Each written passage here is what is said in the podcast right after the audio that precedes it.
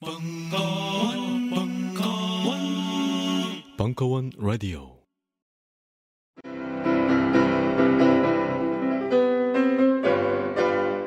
클래식은 너무 멀리 있거나 혹은 너무 가까이 있다.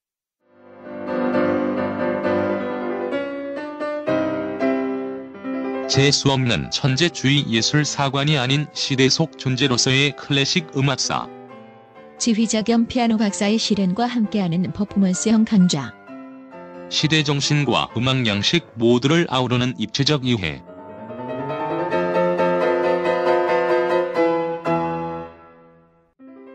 (2015) 벙커원 울트라 스페셜. 클래식 끝판 48주 과정. 강헌, 송창진. 올댓 클래식. 자세한 사항은 벙커원 홈페이지를 참조하세요.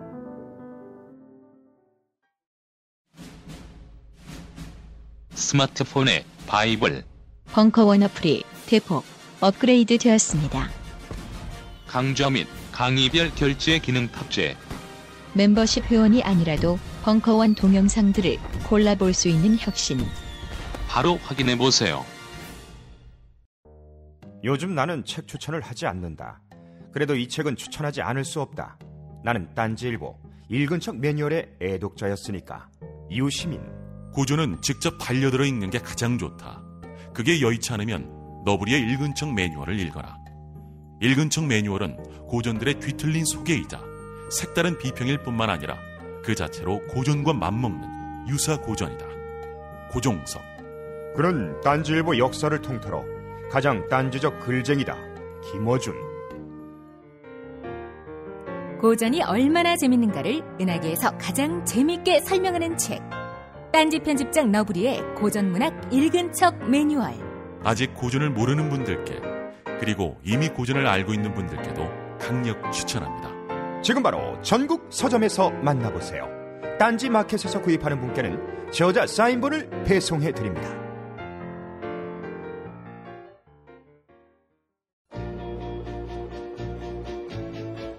음악 평론가 강헌의 전복과 반전의 순간. 시즌 3. 오페라 판소리의 탄생과 한국 음악사의 전복적인 근대. 2부. 11월 21일 강연.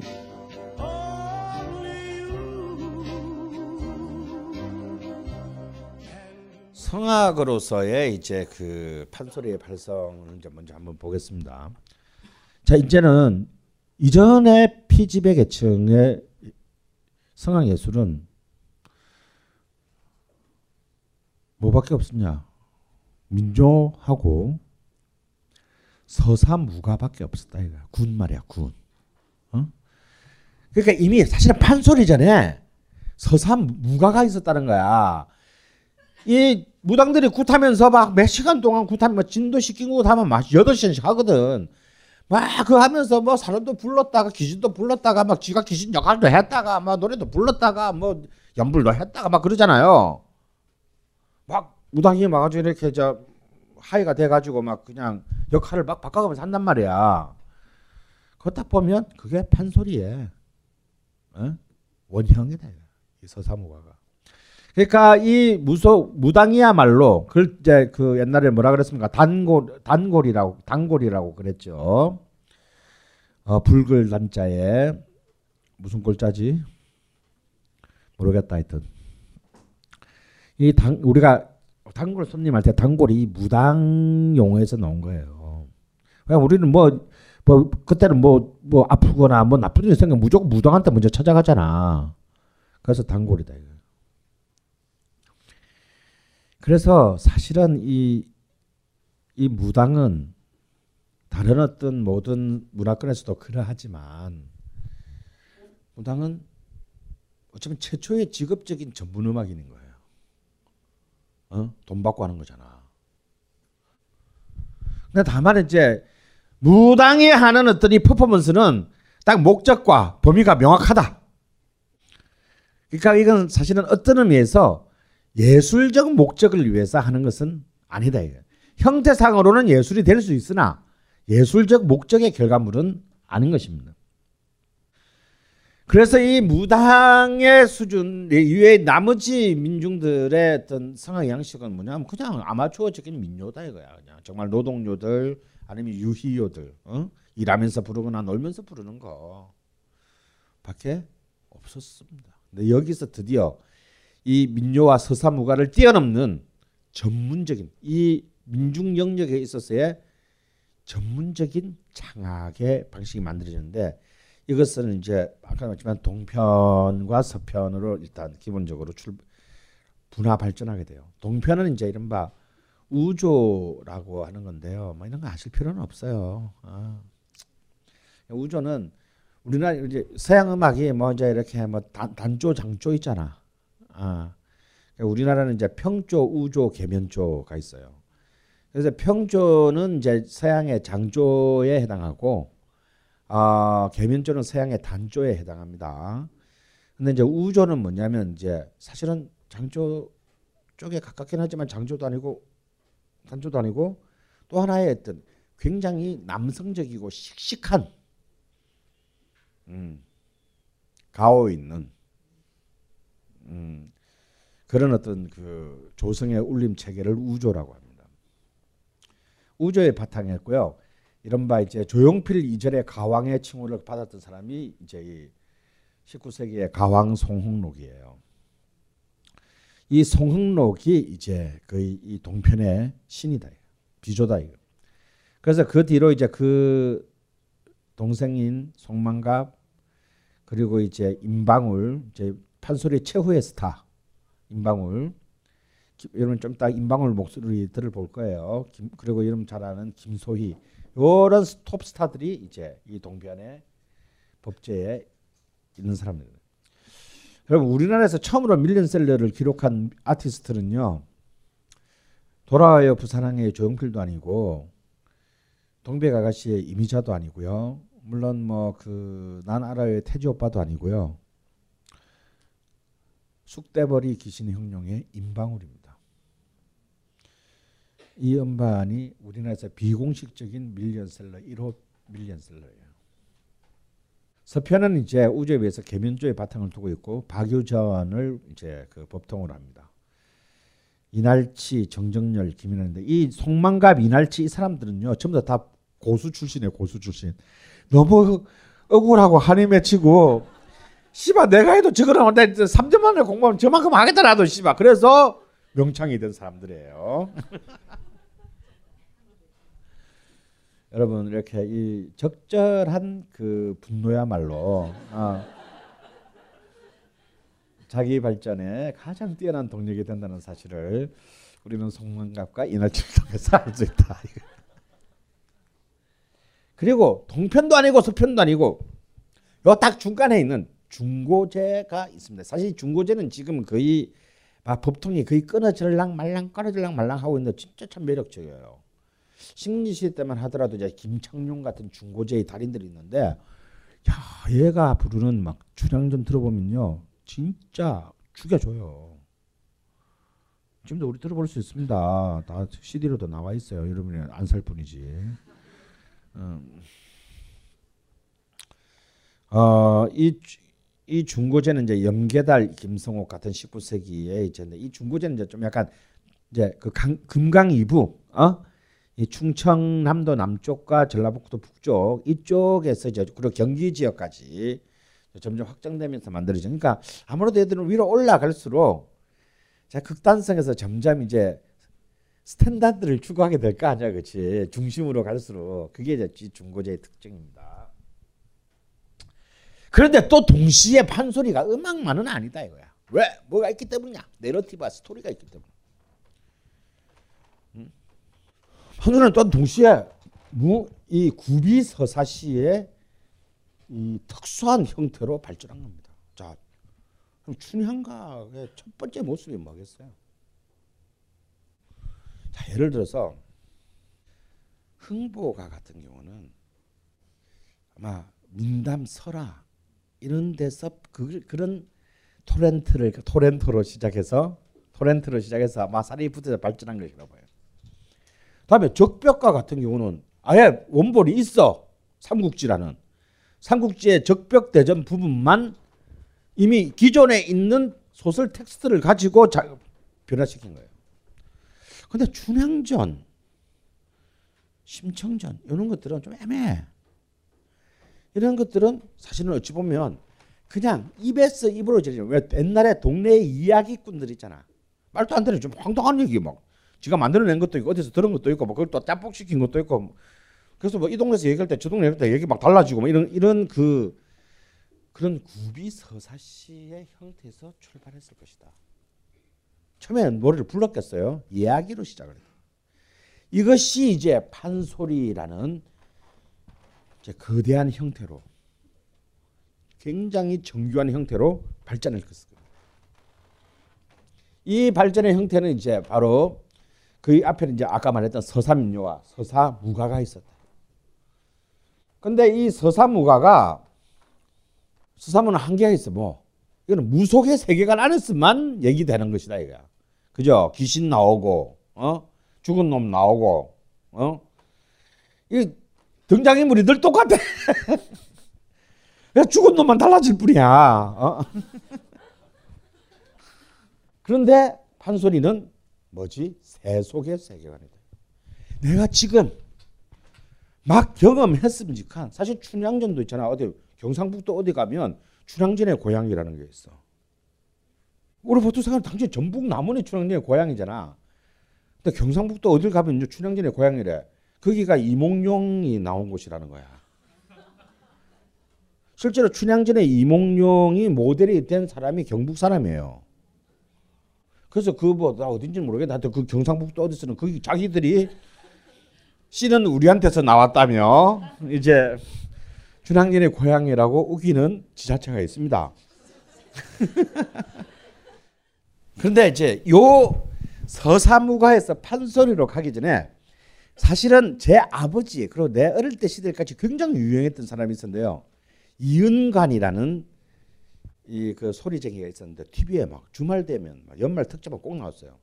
이 사람의 주무기가 뭐냐면 배뱅이 굿이라는 거야. 이 배뱅이 굿이 뭐냐면 굿도 아니고 판소리도 아니야. 정말 서사무가에서 판소리 넣는 바는 딱 중간 단계를 보여주는데 내 형태는 서사무가인데 내용은 판소리야. 다시 말해서 무속의 세계관은 아니고 근데 그 내용이 뭐냐면 그 무당을 웃음 무, 무당이 사기치고 사기치는 거잖아. 그래서 무당을 바보로 만드는 일종의 그 풍자해학이에요. 되게 판소리적인 발상이지. 근데 방식은 판소리처럼 정교하지 않고 서사무가의 형태를 가지고 있어서 결국 이제 이 배뱅이국 같은 이그 어, 중간 단계의 상태를 보면 역시 무가를 뒤엎으면 판소리가 된다라는 도식이 승립한다 이거야. 그리고 이 판소리들이 드디어 이제 최종적으로 지식인의 손에 걸려 어, 책으로 정착하면 판소리계 소설이 되는 겁니다. 그러니까 우리가 판소리는 춘향가잖아. 소설은 뭐야? 춘향전이 된다 이거. 물론 이 춘향전도 판본이 굉장히 다양하게 있습니다. 다양해 있는데 당연히 춘향가는 판본이 경우의 수가 무한되겠죠. 할 때마다 다 달라질 것이니까. 자 그러면 판소리가 음악이면서 자 문학이라는 것까지 이제 우리가 그 구조를 구조의 의견을 이해했어요. 근데 사실은 이제 더 중요한 한계가 남았는데 그거는 이제 거까지 넘어가기 전에 일단 판소리를 좀 역사와 좀 그 범위를 한번 봅시다. 우리 우리 흔히 판소리 뭐 열두 마당, 판소리 여섯 마당, 뭐 판소리 다섯 마당 이렇게 얘기를 하는데요. 이게 뭔 소리냐면요. 여러분이 아는 판소리 몇 개예요? 자, 봐. 판소리 몇 개냐면 다섯 개라고 한다. 이거. 그럼 다른 그럼 춘향가, 흥보가, 수군가, 심청가, 적벽가 이게 이제 사실은 오가 판소리 다섯 마당인데요. 이 이러한 여러분의 고정관념에서 벗어나야 돼요. 판소리는 지금 현재 2014년 10월 현재까지 판소리는 수천 곡 있습니다. 그 뒤로도 얼마나 많이 만들었는데. 여러분 이미 판소리를 어떤 시점에서 종료한 어? 어떤 걸 보고 있는 거야 지금. 이거는 20 20세기 초까지 정리한 그 그때까지의 기준일 뿐이에요. 열두 마당이니 여섯 마당이 다섯 마당이 하는 거는 자 근데 일단 봅시다. 이제 송만재, 정노식, 신재효, 이선유 이제 이 판소리의 마당을 정리한 사람들을 기준으로 보면요 이게 조금씩 좀 달라요. 그래서 내가 이걸 하는 거다. 자 춘향가는 역시 판소리의 소포 컨텐츠답게 다 춘향가야. 심청가는 number two 컨텐츠답게 다 심청가야. 근데 3, number 3 역시 number 3가 문제잖아. 신재효는 신재효 이선유 오면 흥보가가 아니고 박타령이 돼. 그러니까 여러분이 아 판소리는 흥보가지 뭐 박타령이 뭐야라고 하면 안 돼요. 박타령도 그냥 흥보가의 다른 이름이에요. 내용은 같지만 그리고 수군과 수군가도 신재유는 이것을 토별가라고 했다. 그래서 우리 고등학교 저가 저기 고전 교과서에 토별가라고 나왔어요. 어 옛날에 그걸 기억하시는 분이 없는 걸 보니 굉장히 젊으신 분들이네. 그리고 적벽가도 이선유의 분류에는 화용가가 아니고요. 화용도. 이 화용도가 뭐냐면 이제 적벽대에서 조조가 쫓나 도망가잖아. 어, 백만 대군 다 잃고 막 도망가는데 이제 제갈공명이 이렇게 딱딱딱딱딱 그, 그 요소 일로 도망갈 거를 일차고 해가지고 조조를 죽이려고 하는데 맨 마지막에 매복시키는 곳이 화용도예요. 근데 그 자리에 관우를 보내. 관우는 조조를 잡아도 못 죽일 것을 알고 있어. 왜 옛날에 한번 신세 진 게 있었기 때문에. 그래서 그걸 갖다 살려 보내줄 줄을 알면서 관우를 그 자리에 보내는 거야. 그래서 나중에 유비가 묻지. 아니 왜, 왜 살려 보낼 줄 알면서 그럼 보냈냐고. 아, 자신이 천문을 쳐보니 아직까지 조조는 죽을 운이 아니다. 이럴 때 관우의 빛, 정신적인 빛이라도 풀어주는 게 옳다. 그러면서 그렇지만 사실은 그, 그 과정을 통해서 제갈공명은 자신의 정치적 라이벌이 되는 관우를 완전히 몰락시키죠. 자신의 휘하로 떨어뜨린다 이거. 그 굉장히 복잡한 역학이 얽혀 있는 지명이 화용도예요. 그래서 이게 적벽가 대신에 이 이선유의 분류에는 화용도라고 되어 있다. 자, 여기까지는 우리에게 지금 현재도 공연되고 있는 근데 그럼 여섯 마당인 시절은 신재호까지는 여섯 마당이었대요. 이 여섯 마당은 역시 이제 아 우리 판소리 역사의 가장 에로티시즘의 극치 하드코어 포르노 어? 병강세 타령입니다. 신재는 병강세인데 이 이선유 오게 되면요. 이제 이 조선 말 넘어서 이제 20세기로 막 대한민국 넘어게 되면 이 부분이 병강세가 빠져요. 그러니까 이거는 이미 판소리의 주력적 청중들이 민중에서 양반 계급, 유교적 사대부로 전환하는 것에 대한 의식의 결과다. 그래서 그래서 이 다섯 마당. 그래서 이 다섯 마당 좋아할 게 아니다 이거야. 근데 이 병강세 타령은 병강세가는 지금 사실 이제 박동진이나 이런 분들에서 다시 전 완판이 복권 복구되었습니다. 다 들을 수 있어요. 그럼 나머지 여섯 개는 뭐냐? 열두 마당은 뭐냐? 배비장 타령입니다. 그리고 여덟 번째는 강릉매화전인데요. 배비장 타령은 배비장전이라는 판소리의 소설로 전합니다. 근데 이 강릉매화전은 기생이 양반을 골려먹는 얘기인데 이것은 소설로도 전하지 않아서 정확한 내용은 알 수 없다. 그 다음에 9번, 10번은 옹고집과 장기타령. 옹고집 뭔지 알죠? 어. 장기타령도 뭔지 알죠? 모르나? 몰라도 돼. 그리고 왈자 타령, 무수기 타령, 가짜 신선 타령, 수경 낭자전. 무수기 타령하고 가짜 신선 타령도 강릉 미아전처럼 소설로 소설 판본도 지금 전하지 않기 때문에 내용은 알 수 없어요. 그러니까 18세기에는 이미 이 열두 마당이 다 분리지고 있었다라는 거야. 어? 그런데 김동욱 같은 학자에 의하면 판소리 12개만 아니다. 그보다 더 많다. 많았을 것이다. 우리가 지금 여러분들이 소설이라고 생각하는 것들이 사실은 전부 다 판소리였다라는 거야. 가령 어떤 거냐? 두껍전, 옥단춘전, 괴똥전. 다시 말해서 한문으로 쓰여진 그러니까 실학자들에 의해서 한문으로 쓰여진 소설 말고 어 박지원의 소설 말고 언문 한글로 쓰여진 소설은 사실상 그것이 문학적 출발점이라기보다는 다 서, 구비 서사시 그리고 판소리를 를 통해 정착된 것으로 봐야 되기 때문에 우리가 지금 모른다고 없었다라고 얘기하면 안 된다.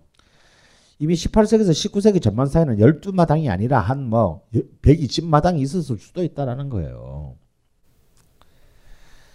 하지만 우리는 이 민중 민중 예술답게 판소리 어놈이 처음에 만들었는지 씨바 어놈이 제일 먼저 씨바 했는지 몰라.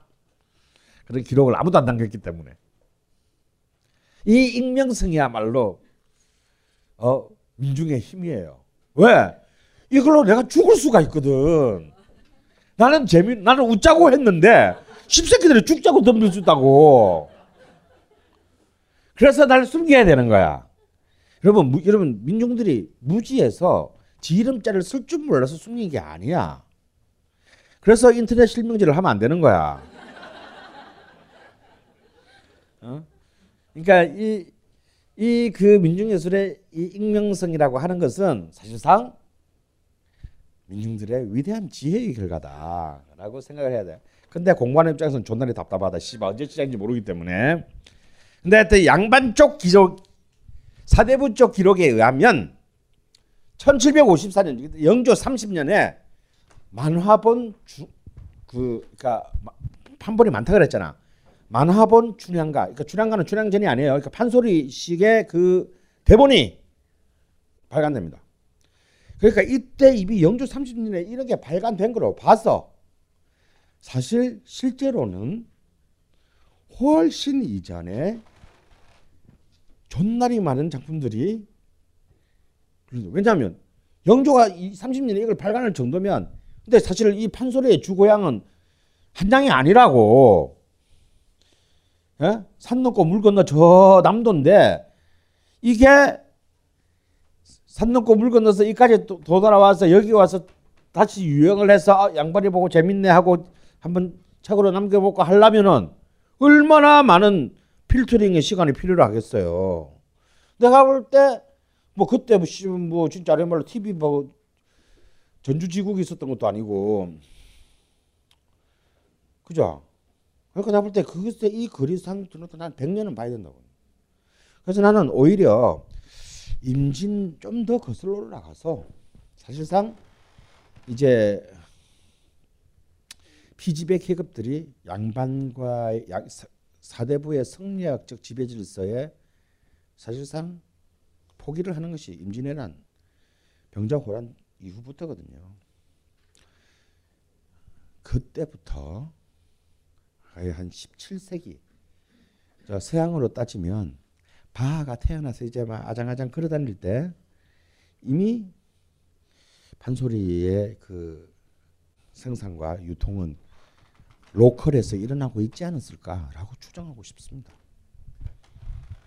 왜냐하면 1754년에 이런 게 공식적으로 떡하니 나올 정도면 이 비공식화된 익명화의 문화가 중앙에서 이게 될 때 최소 100년은 잡아줘야 되지 않겠어요? 그렇기 때문에 사실상 17세기 중반 정도를 까지를 사고할 필요가 있다. 그러면 이제 이걸 부른 놈이 이제 아까도 말했지만 바로 단골 무당들 무당 가문에서 맨 처음에는 왜냐면 이들이 하는 가락이 있으니까 해서 출발한 것으로 우리는 보통 추정하고 있습니다. 아 그래서 이제 이 다양한 설화적 소재 아니면 적벽가처럼 기존의 삼국지 같은 텍스트 이런 것들을 이제 점점 음악적으로 판을 짜기 시작하고 그리고 또 다양한 청중들의 기호와 요구에 따라 이것을 새롭게 조직하기 시작했어요. 그래서 이제 다양한 판본들이 판본들이 있을 수밖에 없는 것은 소비자들의 요구가 각각 입맛이 달랐기 때문이다. 결국 그 판소리라는 어떤 이런 복합 예술 장르를 진화의 원동력은 뭐냐? 나는 그렇게 봅니다. 간단한 무대, 복잡한 기교. 만약에 복잡한 무대에서 간단한 기교를 하는 것은 그거는 코미디겠죠. 그죠? 다음에 복잡한 무대에서 복잡한 기교를 하는 것은 당연한 거예요. 가령 예를 들어서 뭐 조양 서커스단의 서커스 뭐 이런 거. 그런데 단순한 무대에서 딱 한 명의 인간의 힘으로 복잡한 모든 기교를 종합적으로 해야 된다라는 것은 이것이 이제 바로 어쩌면 판소리가 어떤 것하고도 공유할 수 없는 비견될 수 없는 독창성을 가지게 되는 원동력이 되었다라고 본다. 그리고 후원층들이 다변화하게 된 것도 판소리가 어느 순간 완성됐다고 고정되는 것이 아니라 끊임없이 한 그 동일한 작품 안에서도 끊임없는 표현의 개발들이 이루어질 수 없다는 그러니까 이거는 굉장히 당대의 트렌드에 민감했다라는 거야. 또 지역적 특성에 민감했다라는 거야. 또 계급적 특성에 민감했다라는 거예요. 그래서 이제 뭐 저는 도, 동의하기 싫지만 현재 학계에서는 이제 18세기 있죠. 그 영정 영정조 시대를 형성기라고 보고 뭐 이러이런 기록상으로 이러이런 뭐 명창들이 있었대요. 뭐 알, 알거나 말거나 뭐 열두 마당이고 19세기는 이제 때가 이제 발전인데 순조 시대 이제 조선 이제 망조가 들기 시작할 때죠. 순조부터 고종까지 이때 조선이 망조가 된다는 것은 상인 계층을 비롯한 민중 계급의 사실상의 어떤 그 도약을 의미하는 시기죠. 이때 이 여기와 더불어 사대부 계급의 몰락과 민중 계급의 부, 그 부상과 더불어 판소리가 발전했다는 사실은 판소리가 기본적으로 이른바 민중적 시각에서 아무리 아무리 이렇게 그 왕 눈치 보고 귀족 구미 맞춰준다고 하더라도 근원적으로는 민중적 시각에서 발전할 수밖에 없었다라고 보는 것이다. 이 19세기 발전기에서 아전 출신의 갑부, 아전 보통 사람들 신재가 아전 출신이라는 것만 알아가지고 말이야. 그냥 뭐 이방 호방인 주제에 뭐뭐 뭐, 씨발 지가 한뭐 하겠지 싶은 어마어마한 갑부예요. 얘는 아버지가 아버지는 본래 여기 경기도 일산 사람이야. 고향. 이 고창 사람이 아니에요. 이 아버지는 신재의 아버지는 본래 여기 경기 고향 사람인데 경주인 왜 지방에서 왜 그 저기 왜 서울을 보내는 사람들아 그 때문에 인연이 돼 가지고 고창으로 고창으로 명문가로 내려가 가지고 거기서 다양한 투기를 통해서 어마어마한 돈을 모고 갑부가 돼요. 그래 그걸 신재한테 물려줍니다. 신재는 그래서 그걸로 일단 형식적인 직함을 해서 되니까 관아의 아전이 호, 이장 호방이 되지만 신재는 실업가예요. 어마한 돈을 가진 어마한 투자가였어. 야 오늘 저 저기 저기 받고 저거 빼. 뭐 이거 있잖아 왜. 그래가지고 나중에요. 신재가 그 사만 그이 이 전라북도 지역에 엄청난 한재가 들어서 사람들이 고종 때 고생할 때 신주가 재산을 확 풀어가지고 구실미를 지가 개인으로 다 풉니다. 아이가 뭐 관아이가 뭐 살림이 얼마나 했겠는 내가 다 풀어줄게. 그 신지호가 고종 때요 참판 벼슬을 가지고 올라갑니다. 완전 물론 고종 자체가 뭐 정신이 없는 놈이었기 때문에. 아니 지방 아전이 가선대부 가선대부는 정일품인가 그래? 종 어, 종일품인가 그래? 그거는 근데 그 사실 명예직이야. 네가 그만큼 국가에 헌신했으니까 준대죠. 실제로 호조 참판까지 합니다. 호조 참판 참판이면요 당상관 정산품이에요. 그까지 올라간 사람이야. 무슨 사람이 이 사람? 그래서 신지효 때 이 여섯 마당으로 지배하게 되는 것이 나는 속이 보인다 이거야. 물론 자기의 논리는 이 사람은 판소리의 이론가였으며 판소리의 후원자였으며 판소리의 제작자였으며 판소리의 강대들의 그 트레이너였으며 동시에 아까 다양한 그 허두가 목 푸는 소리도 얘가 그 엄청 많이 만들었어요. 싱어송라이 싱어송라이터는 아니지만 작곡가였고 막 하여튼 작사 작곡가였음에도 불구하고 그러나 그는 사실은 지배 계급의 일원이다. 그래서 아까 봐요. 7번부터 12번까지 보면 내용이 좀 일단 흠불하잖아. 그 내용들이 하여튼 뭔가 꼬름해. 다 지워버렸다. 춘향전 열 열려 심청 효 도별 충. 뭔가 이 성리학적 질서에 맞는 것들만 흥보가 우 우에 딱 남겨놓고 나머지는 나머지 뭔가 뭔가 이렇게 그 리얼리즘을 미명하여 우리를 비꼬는 것 같은 거 씨바 다 지워버려. 예술성 떨어져 그래서 난 뭐 신지어가 그렇게 뭐 훌륭한 사람이 생각 안 한다 근데 신지어가 참 뛰어난 기획자였다는 사실이야 이때까지 판소리는 전부 다 남자만 한 거였거든 근데 신지어는 아니다 이게 정말 페미니즘 관점인지 아니면 아예 변태적 관점이어서 그런지는 사실 모르겠어요. 안 물어봤기 때문에. 하지만 여자 창을 신설합니다. 그래서 기존에는 판본을 여자가 부를 수 있게 키가 다르잖아요. 바꾸게 된다. 다음에 동창. 그러니까 요즘 치면 이제 이 사람이 요즘 태어나서 이수만이 되는 거지. 어린애들부터 키워가지고 음, 세계적인 스타로 만들자. 음. 그래서 동창, 어린 창. 그래서 지금도 우리 보면 뭐 판소리, 신동 뭐 이런 애들 가끔씩 나오잖아. 이거 다 이 신지어 때 이 동창 문화의 이 산물입니다.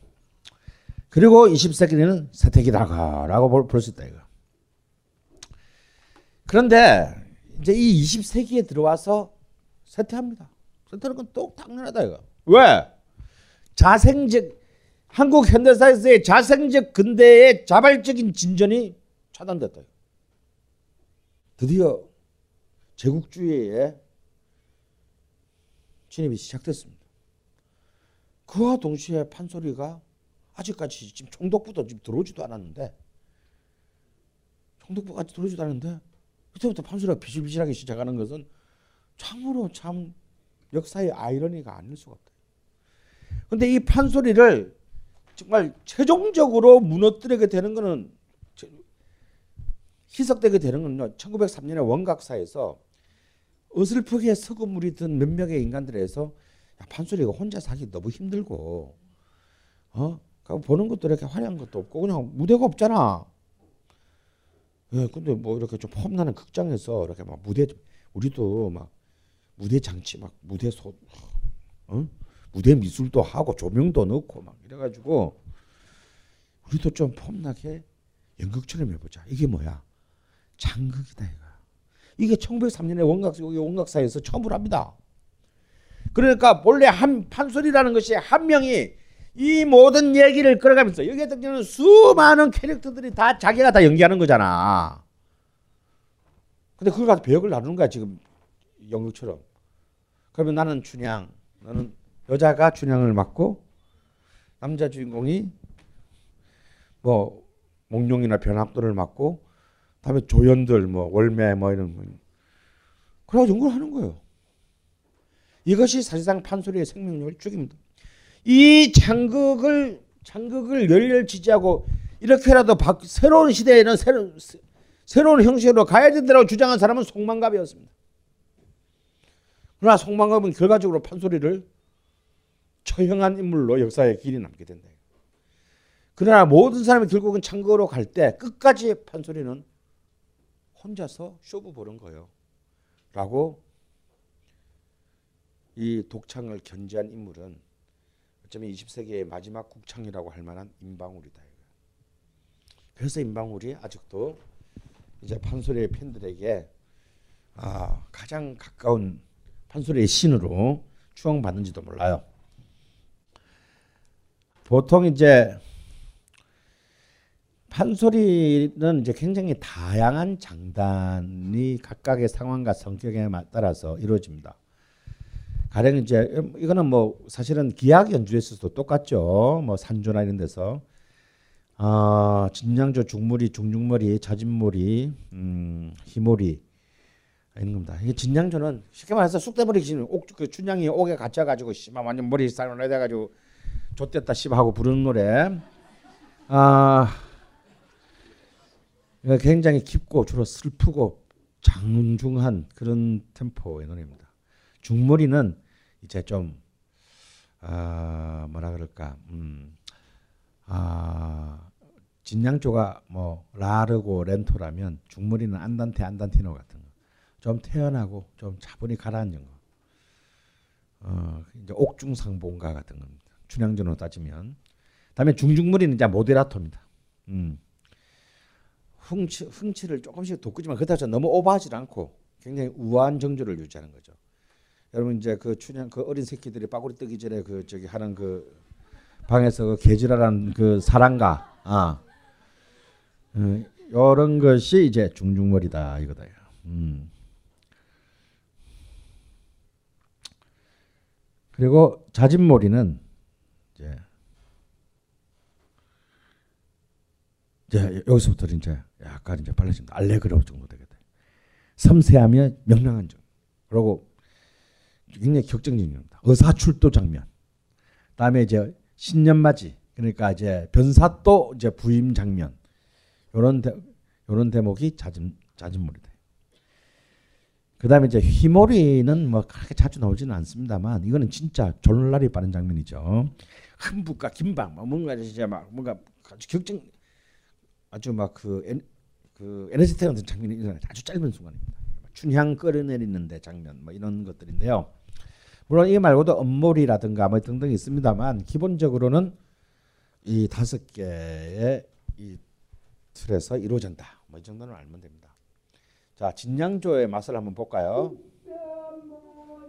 임바구리 부릅니다.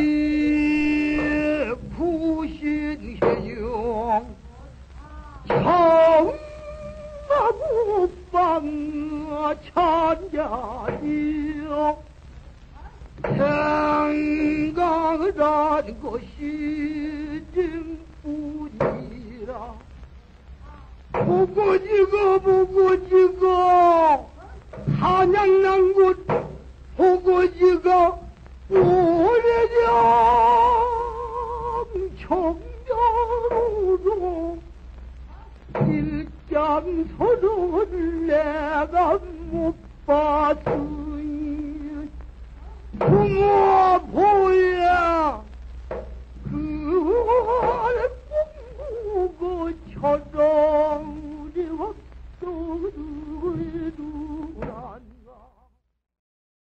그리고 이제 중중몰이의 사랑가. 음. 이 사랑가는요 이게 좀 깁니다.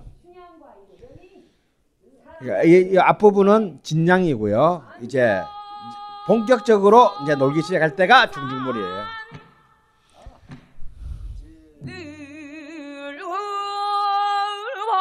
늘왕이 살찐한 개를 물어다 놓고 이는다 담수. 빠져 먹다 을 못하고.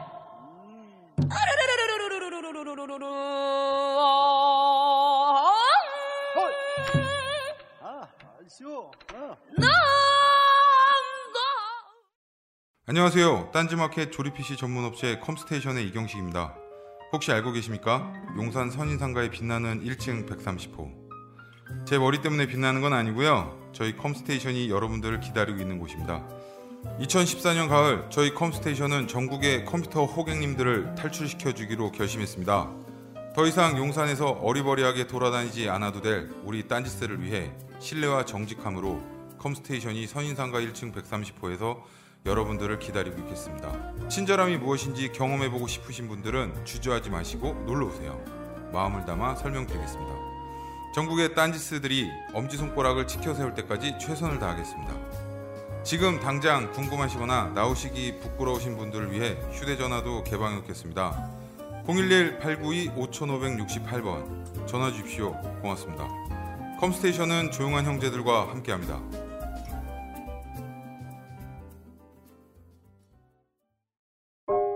우리는 생각했습니다. 실외는 가까운 곳에 있다고. 우리가 파는 것은 음료 몇 잔일지 모르지만 거기에 담겨 있는 것이 정직함이라면 세상은 보다 건강해질 것입니다. 그래서 아낌없이 담았습니다. 평산네이처, 아로니아 친친 친 지금 딴지마켓에서 구입하십시오. 잠시만 안녕하세요. 저는 바다니 가득의 성재훈입니다. 보통 오뎅, 맛살, 핫바 등 다양한 이름의 어묵을 간식으로 때로는 반찬으로 많이 드시는데요. 그게 대부분 밀가루로 만들어졌고 기름에 튀기기 때문에 칼로리가 높아지더라고요. 그래서 저희는 어육 함량이 높으면서 기름에 튀기지도 않는 맛과 건강을 생각한 그런 어묵 한번 만들어 보고 싶었습니다. 그런데 이렇게 만들다 보니 팔아도 남는 게 없더라고요. 여러분, 저희가 정직하게 만든 어묵을 딴지 마켓에서 계속 판매할 수 있게 많은 관심 부탁드립니다. 정성을 담아 쪄서 만든 어묵 감아볶고 여러분의 관심이 필요한 정직한 먹거리입니다.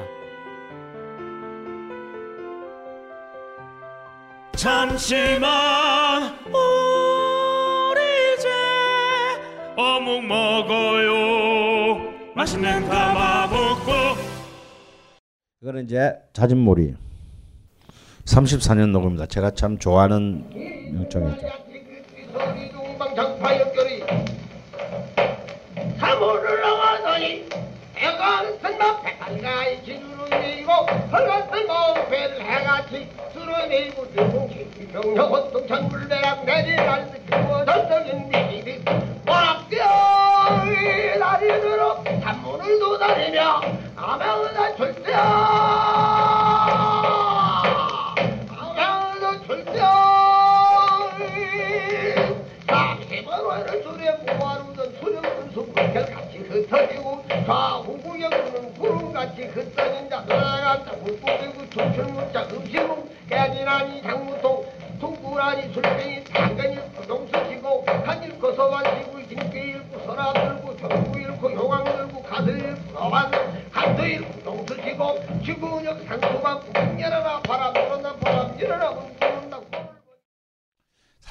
여러분한테 신념 이 김창룡이 부르는 신념맞이 자진몰이 대목을 들려드리려고 하는데 아무리 차례도 없어가지고 어, 사실 그거 들으면요 그게 랩이에요 랩.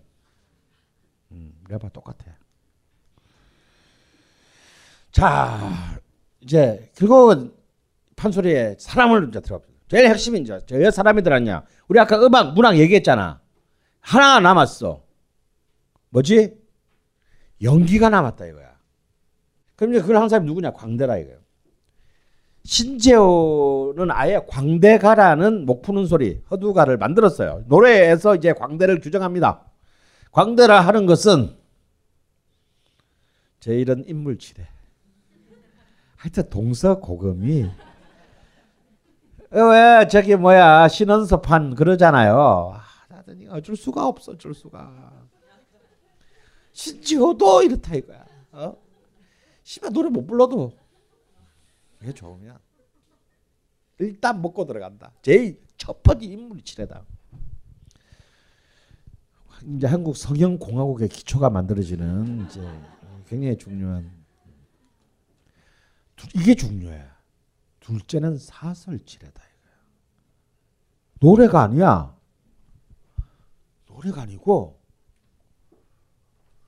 이 이야기를 끌어가는 게 두 번째로 중요하다는 거야. 왜냐? 이 얘기는 단순히 이야기를 외워서 얘기하는 게 아니고 광대라고 하는 것은 자기가 이야기를 창조하는 자라는 크리에이터라는 퍼포머가 아니고 크리에이터라는 의미가 들어가 있는 거예요. 광대는 그냥 소리 잘하는 사람이 아닙니다. 그 시대와 자신의 감정에 맞는 새로운 스토리를 만들어내는 자라, 창조하는 자라는 뜻이에요. 이 둘째가 사설치레고 이게 사실은 첫 번째는 농담이고 제일 중요한 건 사설이라는 거야. 그 사슬 다음이 득음이다 이거야. 소리. 그리고 마지막이 뭐다? 느름새. 뭡니까? 몸짓, 연기다 이거야. 응? 발림이라고 하기도 합니다. 느름새 혹은 발림. 그러면 득음이란 게 뭐냐? 신조어가 규정하기를 폭포수가 쏟아진다. 그래서 이것 때문에 다 폭포수 밑에 가지고 지랄들 한다. 장당 고저가 변화무궁하고 이리 사, 소리를 가지고 소리를 이리 농락하고 저리 농락하는 힘. 이게 득음이다. 소리를 지배하는 자다. 그럼 느름새는 뭐냐? 구경하는 노소남녀를 웃게 하고 울게 하는 가장 어려운 공력이다라는 겁니다. 판소리는 최소의 무대라고 했어요. 이 광대가 가질 수 있는 유일한 소도구는 딱 한 게 있어요. 뭐죠? 부채다. 부채만 가지고 남자, 여자, 어린 놈, 늙은 놈, 착한 놈, 나쁜 놈, 가진 놈, 없는 놈을 부채 하나로 다 해야 돼. 이것이 이제 광대의 최후 단계다. 최소의 인은 최소의 도구로 최대의 표현을 해내는 최후의 단계. 이게 바로 느름새다라는 것입니다. 그래서 이 너무 힘들기 때문에 옛날에도요 완창 무대라는 건 너무 힘들어요. 몇 시간씩 어떻게 하고 있냐? 그래서 무슨 무슨 대목, 흥보가 박타하는 대목, 어, 춘향이 뭐 어쩌고 저쩌고 강한로 해서 만나는 대목, 뭐 이래 가지고 이를 또 쪼개 가지고 하는 하는 것이 통상적이었다. 그리고 사람들이 하이라이트만 느낄 노래 다 아니까, 어, 야, 요 대목하고 춘향전에서 요 대목하고 홍보에서 요 대목만, 어? 또 이런 요구들이 있을 거 아니야. 그래서 이런 이제 쪼개서 했기 때문에 오히려 그랬기 때문에 이 부분 창에 있어서 이 광대가 이, 이 부분 창 하나 안에서 하나의 완결된 사슬 구조를 만들어내는 즉흥적인 능력이 굉장히 중요했다라는 거야. 이런 생각해 보세요. 여기서 이렇게 얘기를 여기서 시작해서 여기서 끝났는데 여기서 딱 끊어내면 아무리 내가 그 안에 있는 노래 듣기 좋아서 이걸 신청했는데 얘기가 시작한 것도 아니고 끝나는 것도 끝나면 찝찝할 거 아니야. 그러니까 이 부분 장안에서 하나를 완결돼 딱 끝내야 되는 거예요. 이런 것들이 바로 광대의 등기들 누가 가르쳐 주지 않는다 이거. 왜? 어떤 새끼가 어떤 대목을 욕할 줄 모르기 때문에. 그래서 이제 이 완창 지금은 이제 완창 처음부터 끝까지 한 편을 부르는 것은 우리의 제비몰로 나간다 박동진 옹이 이제 하면서 붙어 있는데 아 여러분 진짜 한번 완창 무대 도전해 보세요. 아 정말로 어, 굉장한 정신적 수련에 도움이 됩니다. 때문인데 제가 여러분에게 그러는 건 처음부터 출연가 이런 거 덤비면 큰일 나고요. 수군가 한 2시간에서 한 2시간 반 정도면 끝나요. 제, 짧아. 어. 그거 졸라리 재밌어. 그냥 영화 한 편 본다 생각하면 돼. 그 이건 또 우리가 여러분 판소리는 이 화면으로 보면 안 돼. 꼭 현장에서 봐야 되는데 너무 싸. 우리 저기 국립극장에서 완창 무대 늘 하면은 늘 합니다. 어? 국립극장 여기 요 넘어오는 데 있는 거 있잖아. 장중동에. 여러분께서 어, 자기가 좋아하는 거 찍어가지고 하나 진짜 한번 완창 무대를 한번 봐보세요. 죽기 전에. 자, 자 그리고 판소리는 어떻게 이루어져 있냐면 기본적으로 비참함으로 이루어져야 돼. 어? 모든 게 비참해. 어? 출향은 씨발 이쁘게 태어난 것까지는 좋았는데 존나 다니 씨발 오게도 구속돼. 어? 흥보는 양반집 아들로 태어났는데 씨발 완전 풋바리꾼에다가 가난해. 심청은 아저씨가 목숨을 내놔야 돼. 점점 상태가 안 좋아져. 제일 족같은 그런 적벽가의 민중들이다. 병졸들이다. 일단 기본적으로 이 비참함 속에서 해학을 만들어내는 것이 판소리의 미학의 핵심이다. 비참함과 그 속에서의 웃음. 비참함 속에서의 웃음이라는 전복. 이것이 판소리가 강력한 감정적인 그 반응을 불러일으킬 수 있는 힘이었다는 거예요. 그 마치 이제 김연아가 쫙 타면서 갑자기 그냥 확 턴할 때 오는 그 뭔가 온몸이 지릿하는 그, 가, 그 감정 같은 느낌 있잖아요. 그것이 판소리겠다. 참함 속 극단적인 비참함 속에서의 어떤 그 웃음이라는 거. 그리고 아까도 봤지만 판소리는 일단 표면적 주제가 겉면의 주제 겉 겉지의 주제와 속지의 주제가 다릅니다. 춘향제는 겉지의 주제는 여자는 절개를 지켜야 된다. 라는 유교적인 이데올로기지만 속지의 주제는 족가세요죠. 어? 아, 어, 내가 왜 양반이랑 씨발 뭐 결혼 못 하는데? 응? 내가 왜 양반의 정신을 왜왜 못해? 너, 너 기생한테 너뭐 씨발 내가 기생 잘 되는데 니 도와줬어? 이거 아닙니까? 그리고 씨발 한 먹었으면 책임져야지. 어? 그거 우리 계약했잖아. 불만기를 썼잖아. 그럼 지켜야지. 굉장히 근대적인 자의식을 가진 여성이에요. 예. 그, 그 자신의 몸을 계약의 어떤 대, 그 주체로 만들 수 있는 사람이다. 이건 그야말로 근, 근대성의 산물이다. 이거. 그래서 겉에 겉, 겉지의 겉표지의 주제와 속지의 주제가 달라. 그래서 춘향아 같은 경우가 왜 중요하냐? 사실 기생이야. 왜? 벼락도도 기생 취급하잖아. 왜 기생에 딸려내요? 씨발 왜? 보는 처녀도 아닌 것 같은데 왜 안 줘? 이거 아니에요. 근데 그런데 춘향께서 기생이 아닌 거야. 자기는 사실상 현실 속에서 이 존재할 수 없어. 그 당시에는 존재할 수 없었던 이 극단적인 목숨 때문에 이 작품이 성립하는 거예요. 지금도 이런 이런 내러티브의 구조에 로맨틱 코미디를 쓰기는 쉽지 않아. 그래서 결국 이 판소리의 미학적인 힘은 관념적인 인간론이 아니다 이제 그 이전의 양반 시대의 문화처럼 어? 있는 놈들은 베풀어야 되고 없는 놈들은 노력해야 되 아니다. 구체적인 현실로부터 현실의 경험으로 경험과 경험으로 돈 갈등이 이 내러티브를 빛나게 하는 것이 판소리다.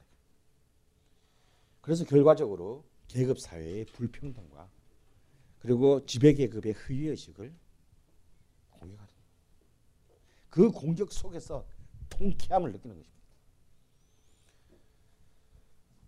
그리고 판소리는 몰락합니다.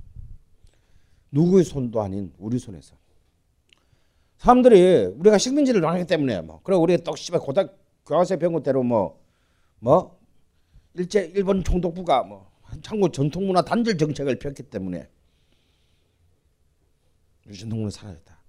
진짜 문지방이 족긴기는 소리예요. 야, 문화라는 게 눈에 비는 것도 아닌데 문화는 눈에 보는 것도 아닌데 뭐 무슨 단절 정책 같은 소리 하고 있네. 놀라운 얘기를 해드리면요.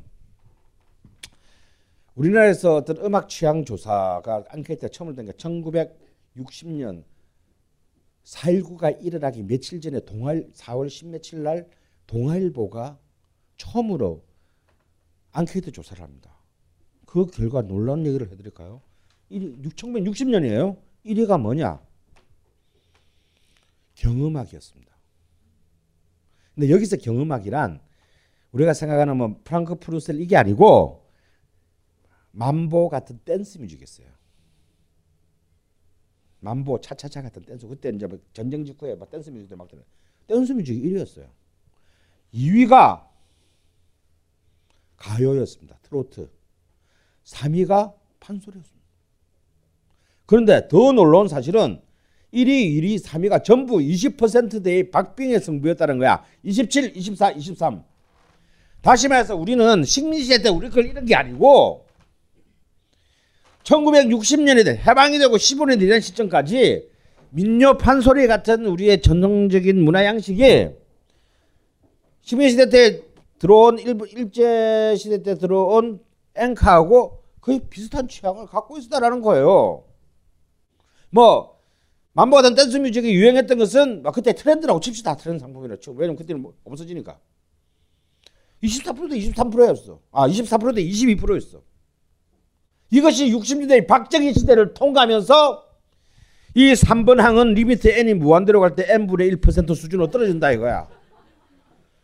지금 이것의 점유율은 0.000000001%다 이거야. 그 60인데 이게 씨발 이게 우리나라에서 없어지는 게 일본하고 무슨 상관있냐고. 한국의 공업화와 도시화와 한국의 전통 문화에 대한 개 같은 교육 문화 정책이 우리부터 떠나게 한 겁니다. 어따 대고 씨발 일본 아무거나 다 일본한테 갖다 붙여 씨발. 언젠가 한번 얘기했을 거예요. 유럽 안에서도 이렇게 가장 변방 문화 국가인 헝가리 같은 나라가 있습니다. 작은 나라들 막 씨발 19세까지는 막 씨발 오스트리아한테 먹히고 씨발 20세기는 또 뭐 강대국들이 뭐 1차 대전 이 사람 뭐 어디 좀 어디 찌개 밝혀서 우리 어디 좀 부서질지 모르는 그래서 한시 독립했어요. 자 끝나고 벨라 바르톡이 헝가리라는 위대한 20세기 작가 벨라 바르톡이 헝가리 음악 교육의 헝가리 민족 음악가인 벨라 바르톡이 헝가리 음악 교육의 수장이 됩니다. 그래서 걔가 딱 한 정책이 뭔지 아세요? 뭐 지금부터 방송 앞으로 10년 동안 우리 어린 아이들한테 서양음악 가르치지 마라. 우리의 민속음악, 전통음악만 가르쳐. 10년만. 그러고 난 뒤에 걔들한테 서양음악 가르쳐. 그 바탕에서. 자기 것도 모르는데 남의 것부터 먼저 배우 남의 걸 직구로 알고 배우면 어떻게 되겠어요? 그 이 모든 정책의 결과가 우리는 사실 보려야 됩니다. 아까 얘기했잖아요. 40년대, 50년대, 식민시대부터 시작해가지고요. 그쳐가지고 우리가 제일 많이 팔리는 음악은 이난영의 목포의 눈물이 아니고 어? 쑥대머리 귀신의 흉룡이라고. 그게 어디 100년 전 얘기가 아니고 지금부터 고작 60년 전 얘기입니다. 그런데 판소리 생산 담당자 측도 문제가 있어. 우리도 나쁜 놈이지만 이 새끼들의 뭔가 새로운 시대에만 왜냐하면 낡은 거 가지고 곤노래도 세 번 들으면 끝나는 거예요. 끊임없이 신상을 갖다 내야 되는데 시키들 신상 개발 의지가 전혀 없었어요. 오히려 막 그냥 창극 같은 거나 만들어가지고 오히려 그냥 더 막바지 몰아. 그래서 사실은 12마당, 15마당 하지만 20세기에 우리의 창작의 창작 판소리 없었던 거 아닙니다. 그 창극이 되는 그 순간에도 옆에서는 송각사에서는 최병두 그러니 그 당시에 일어났던 사회적인 비극적인 사건을 주제로 한 판소리 창작 판소리 만들어졌어요. 이게 이제 이 내용이 뭐냐면 이인직의 신소설 혈의 아 저기 뭐야 은세계 이 은세계가 바로 이 최병도 타령의 내용입니다. 그 다음에 해방이 되고 난 뒤에는 박동실에 의해서 열사가라는 창작 판소리가 만들어졌어요.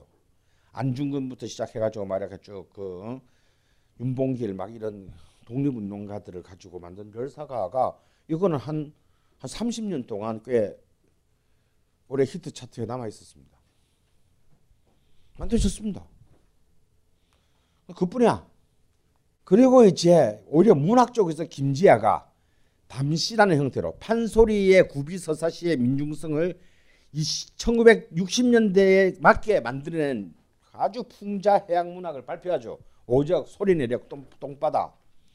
그래서 역시 서울대 외교학과 출신의 그 소리, 소리꾼인 임진택이 이 김지아의 담시 세계를 가지고 전부 창작 판소리로 만들었습니다. CD로 다 나와 있어요. 교보문고에서 전부 다 구입할 수 있어.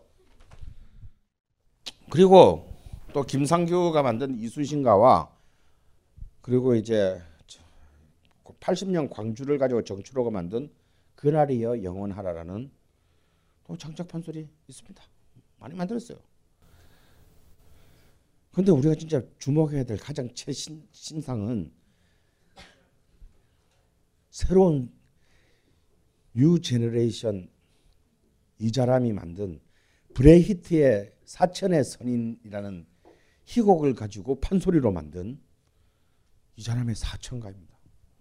이것은요 놀랍게도 우리나라 젊은 세대 청중에게 굉장히 크게 어필을 했고 유럽 공연에서도 열광적인 지지를 얻어냈어요.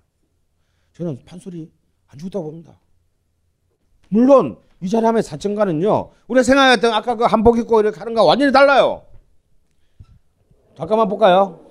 제 어렸을 때 꿈은 착한 아줌마가 되는 거였어요. 사실 착하게 산다는 거 처음 어려워요. 그쵸? 안 그래요? 이때 소리꾼 이자람이가 말투를 급변하여 이야기를 이어보는 것. 대한민국 합신년 늦은 여름에 사천이라는 도시에 세 명의 수상한 놈들이 찾아왔는데